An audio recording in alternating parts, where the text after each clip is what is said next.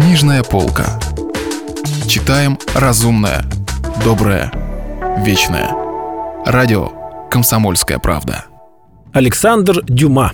«Три мушкетера». Читает Стас Бабицкий. Продолжение.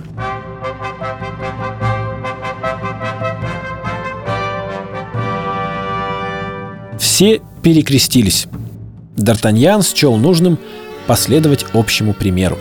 «Разумеется», — начал Арамис, — «я отдаю должное красотам такой темы, но в то же время сознаюсь, что считаю ее непосильной. Я выбрал другой текст. Скажите, милый Д'Артаньян, нравится ли он вам? А некоторое сожаление приличествует тому, кто приносит жертву Господу. «Остановитесь!» — вскричал иезуит. «Остановитесь! Этот текст граничит с ересью. Почти такое же положение имеется в книге ересиарха Янсения, которая рано или поздно будет сожжена рукой палача. Берегитесь, мой юный друг, мой юный друг, вы близки к лжеучению. Вы погубите себя. Вы погубите себя, повторил Кюре, скорбно качая головой. Как вы докажете? Продолжал иезуит, продолжал иезуит. Как вы докажете, что должно сожалеть о мире, когда приносишь себя в жертву Господу? Выслушайте такую дилемму. Бог есть Бог, а мир есть дьявол. Сожалеть о мире значит сожалеть о дьяволе. Таково мое заключение, а также и мое, сказал Кюре. «Помилосердствуйте», — заговорил Арамис. «Сожалеешь о дьяволе, несчастный!» — вскричал иезуит. «Он сожалеет о дьяволе.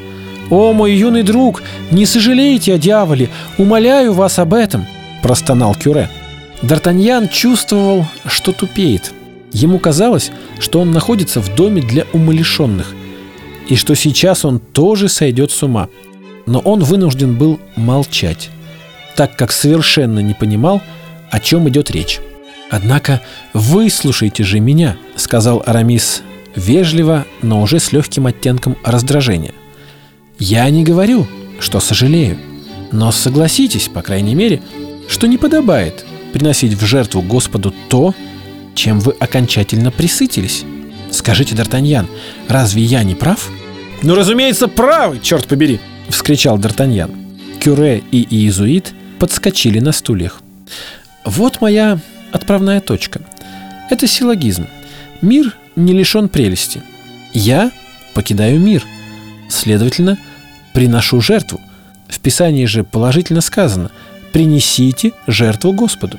«Это верно», — сказали священники. «И потом», — продолжал Арамис, — «я написал рондо на эту тему. Я показал его в прошлом году господину Вуатюру, и этот великий человек наговорил мне множество похвал. «Прочитайте! Прочитайте его нам!» — вскричал Д'Артаньян. «Это немного развлечет нас?» «Но ведь оно религиозного содержания», — ответил Арамис. «Это богословие в стихах». «Ну что за дьявольщина?» — сказал Д'Артаньян. «Вот оно», — сказал Арамис с видом самым скромным, не лишенным, однако, легкого оттенка лицемерия. «Ты что скорбишь, оплакивая грезы, и что влачишь безрадостный удел, тоске твоей положится предел, когда Творцу свои отдашь ты слезы. Ты что скорбишь? Д'Артаньян и Кюре были в полном восторге. И иезуит упорствовал в своем мнении. «Остерегайтесь мирского духа в богословском слоге!» Что говорит святой Августин – Речь клириков да будет сурова. Да, чтобы проповедь была понятна, перебил Кюре. Итак, поспешил вмешаться и иезуит, видя, что его приспешник несколько заблудился. Итак, ваша диссертация понравится дамам, и это все. Она будет иметь такой же успех, как какая-нибудь защитительная речь господина Патрю. «Да это Бог!» — с увлечением вскричал Арамис. «Вот видите!» — воскликнул иезуит. Мир еще громко говорит в вас, говорит самым громким голосом. Вы еще мирянин, мой юный друг, и я трепещу. Благодать может не оказать своего действия. Работайте не спеша. Мы оставляем вас в великолепном состоянии духа. Вы обещаете стать одним из светочей церкви. Да не допустит небо, чтобы этот светоч обратился в пожирающее пламя. Д'Артаньян, который уже целый час от нетерпения грыз ногти, теперь принялся грызть пальцы. Священники откланялись.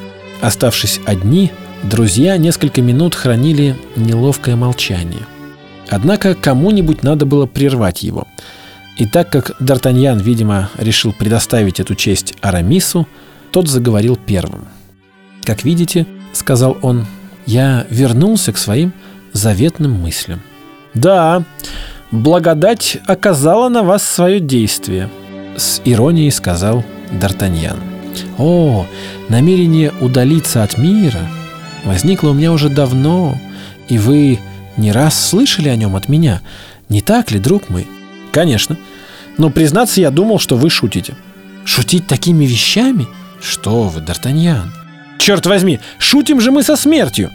И напрасно, Д'Артаньян, ибо смерть — это врата, ведущие к погибели или к спасению.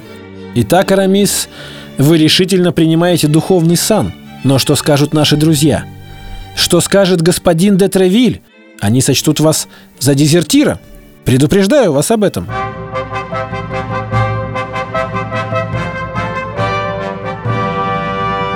Продолжение романа слушайте завтра.